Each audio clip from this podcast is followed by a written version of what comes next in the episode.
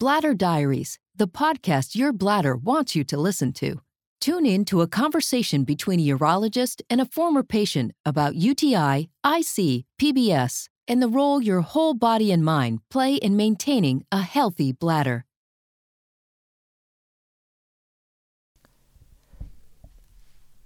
Hi there, um, it's Ari Anastasia here, and today we are discussing side effects of antibiotics. Uh, let's start by acknowledging that there are side effects that will last for a long while after you're done taking antibiotics, and some that are much less devastating.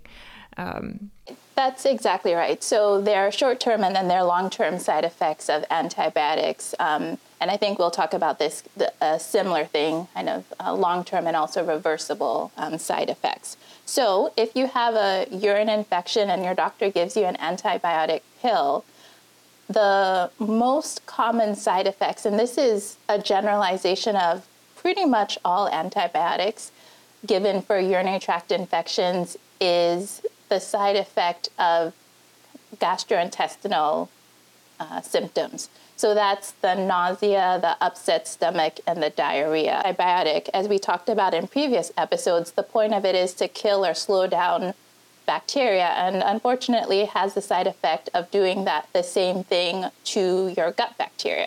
And so it can actually sometimes they slow down the gut motility and that's why people have some nausea and vomiting and sometimes it does the opposite and actually increases that. And so some people will have diarrhea.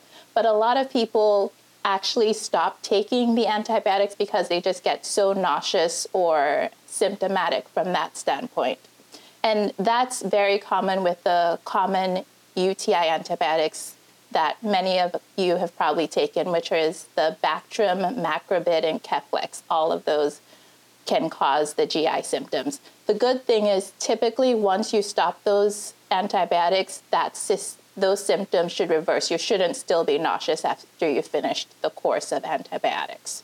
So that's the common one. So another short-term side effect that can happen with antibiotics is something called Clostridium difficile. So, this is an infection, really a super infection that happens when you take antibiotics. We all know that the antibiotics are going to kill the bad bacteria, but they also kill the good bacteria in the gut. And what can happen is an overgrowth of this super bacteria that causes really uh, significant uh, stomach and intestinal um, infection.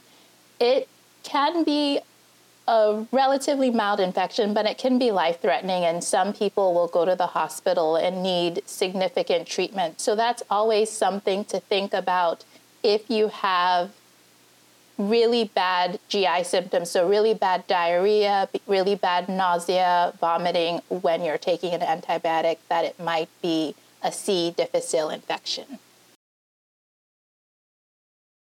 Next common thing, again, with all of the antibiotics, is the yeast infection, and that's again a direct result of what they do. They kill off, unfortunately, both the good and the bad bacteria, and once there's a decrease in the number of those good bacteria, and especially we think of the good bacteria in the GI system, but also in the vaginal flora and also in the mouth, a lot of people are going to get uh, yeast infections, but a lot of people also get the thrush and the um, mouth yeast infections as well. So, a lot of people who take these antibiotics should possibly take a probiotic to help to replenish those lost, um, those lost um, good bacteria that can prevent the yeast infections from happening. The concern with this is a lot of people will have it while they're taking the antibiotics, but some people will actually have a rebound yeast infection after they Very stop taking the antibiotics. So it comes after the treatment, and they'll sometimes think that maybe their UTI hasn't gone away because they still have that burning and that irritation with the yeast infection, only to find out now they have a yeast infection. But again, with time and with replenishing your, those those good bacteria, the lactobacilli and other bacteria that yeast infection should resolve. So it should be a reversible condition. So is there a particular timing to when you need to take probiotics while being on antibiotics? And also, how long do the women typically take them for? That's a good question. I don't know the that there's specific consensus, and there's probably uh, lots of different ways this can be done. Typically, the probiotics for UTI yeast infections are going to be the lactobacilli and the bacteroides are ones that um, you should look for when you find um, your probiotic um, treatment. You know, honestly, it's something that I say women should be on um, continuously, not just, you know, when they're about to take antibiotics, but obviously that um, if you are taking antibiotics, I would recommend starting a course of that. Typically, and typically you should continue it for some time afterwards after you finish taking the antibiotic. But honestly, I tell everyone to just take probiotics every day. So that doesn't change. And of course, we are generalizing for the sake of keeping this podcast episode short enough.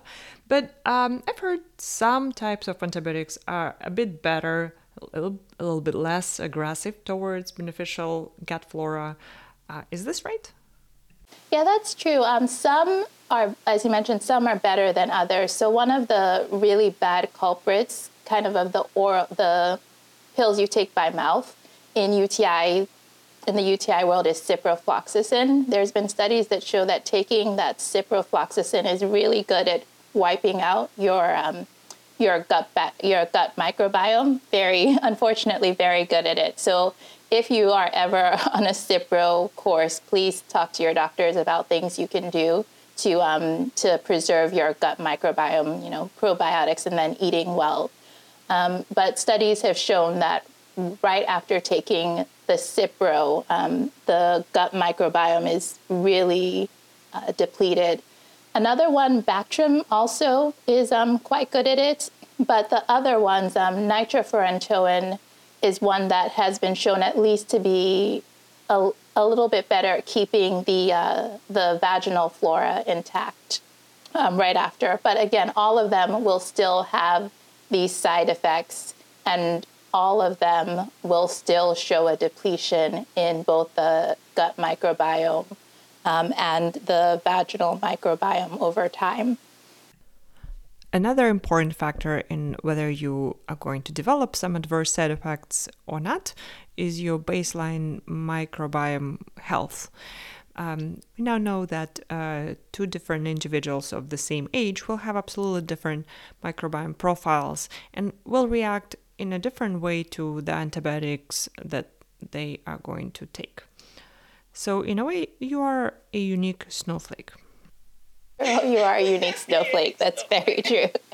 No, that is a great point. And I think we've talked about these in other episodes, but obviously, your baseline health, so age, um, your diet, your other medical conditions, even the city you live in, who you live with, if you know you work in a place where, or you live in a place where there's high resistance, um, we'll talk about that too, kind of more resistant um, bacteria, your gut biome uh, microbiome is going to be different from someone who lives in a different state who has chronic conditions, who's had you know yeast infections multiple times. So everyone is different. There are some studies that try to help with that by checking the microbiome before the person took the antibiotics and then checking it afterwards, and so that it was a comparison of the same person before and after. And that, you're right, is probably more effective than looking at a mass of people and saying, oh, you know, after antibiotics versus no antibiotics, this was the difference across people. So that person, that same person comparison can be valuable. Another thing that comes up a lot is just the time course. So, you know, it really depends on when you're checking the microbiome. So if you check your microbiome before you take the antibiotics, then you check it, you know, a week after the antibiotics, you check it a month after, even, you know, up to 12 months. There can be a wide range in what happens to your microbiome. Typically, right afterwards, there is a depletion, but most people will have a kind of regrouping of their microbiome over three to 12 months, so a very wide range, but it can take up to a year, honestly, even just after um, a course of antibiotics to really get what we call the pre antibiotic level and diversification, not even just the numbers, but the diversity of the different types of good bacteria within your gut. And some studies, sadly, are showing that even though you get a diverse array of bacteria, good bacteria back in your gut, it might actually change based on the antibiotics you took.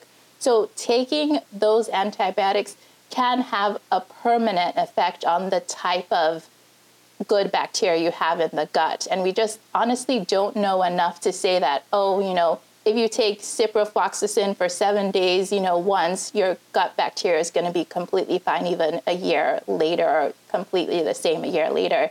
That course of antibiotics might have a permanent effect on um, what happens to your gut microbiome, which is which is um, a concern, to be honest. Wow, yes, um, this is definitely concerning. Okay, well, uh, let's shift the gears now and uh, explore what are other some permanent, more permanent or long term side effects could we expect from taking antibiotics? Right. So, with the long term prophylactic antibiotics, you can still get those GI symptoms and you definitely can still get the yeast infections. And unfortunately, at this point, it can be more of a, a chronic um, yeast infection because your your microbiome, whether in the um, vagina or in the in the gut is going to be uh, changed for an even longer period of time. The things that we start getting concerned with with taking prophylactic, prophylactic antibiotics long term is that it can actually have more long term effects on different organ systems. So this is rare, so I don't want anyone to, you know, to think that this is a definitive reason not to take prophylactic antibiotics, but it is a concern. So long term, there can be um, long term kidney um, problems. Um, it's most common in sorry, it's most common in uh, nitrofurantoin macrobid, especially if you are prone to kidney disease. So for people who have kidney problems, they probably shouldn't be on long term um, prophylactic uh, nitrofurantoin. The other, um, and nitrofurantoin is also called mac- macrobid. Sorry, I'm interchanging the two names. The other things are a lot of these antibiotics are metabolized in the liver, and so they can cause both short-term and then also chronic liver issues. So it's some it's often the case that if you're on these antibiotics for months or years, your doctor should check um, kidney as well as liver function tests to make sure that um, both of those systems are behaving normally and the antibiotics aren't affecting them. Those are the two common ones. There are also, and I, I don't want to give a long laundry list because it will be a long laundry list if I give you all of the side effects that these different antibiotics have. But another one is um, Keflex, which is another antibiotic that is sometimes often given uh, with UTIs, can have um, more neurologic, so um, nerve uh, nerve conduct- conduction issues as well. So those are the the common ones. And just a brief side note that I always like to talk about is just if you are pregnant or thinking about becoming pregnant, um, then typically the best UTI antibiotic will be Keflex rather than the Macrobid and the Bactrims, which can be bad for babies or uh, fetuses. One more side effect probably to mention is related to long term use of macrobid. Uh, especially in elderly patients, um, and some symptoms would be um, heavy breathe uh, problems with breathing and um, otherwise uh, kind of a cold flu-like symptoms that seem not to go away.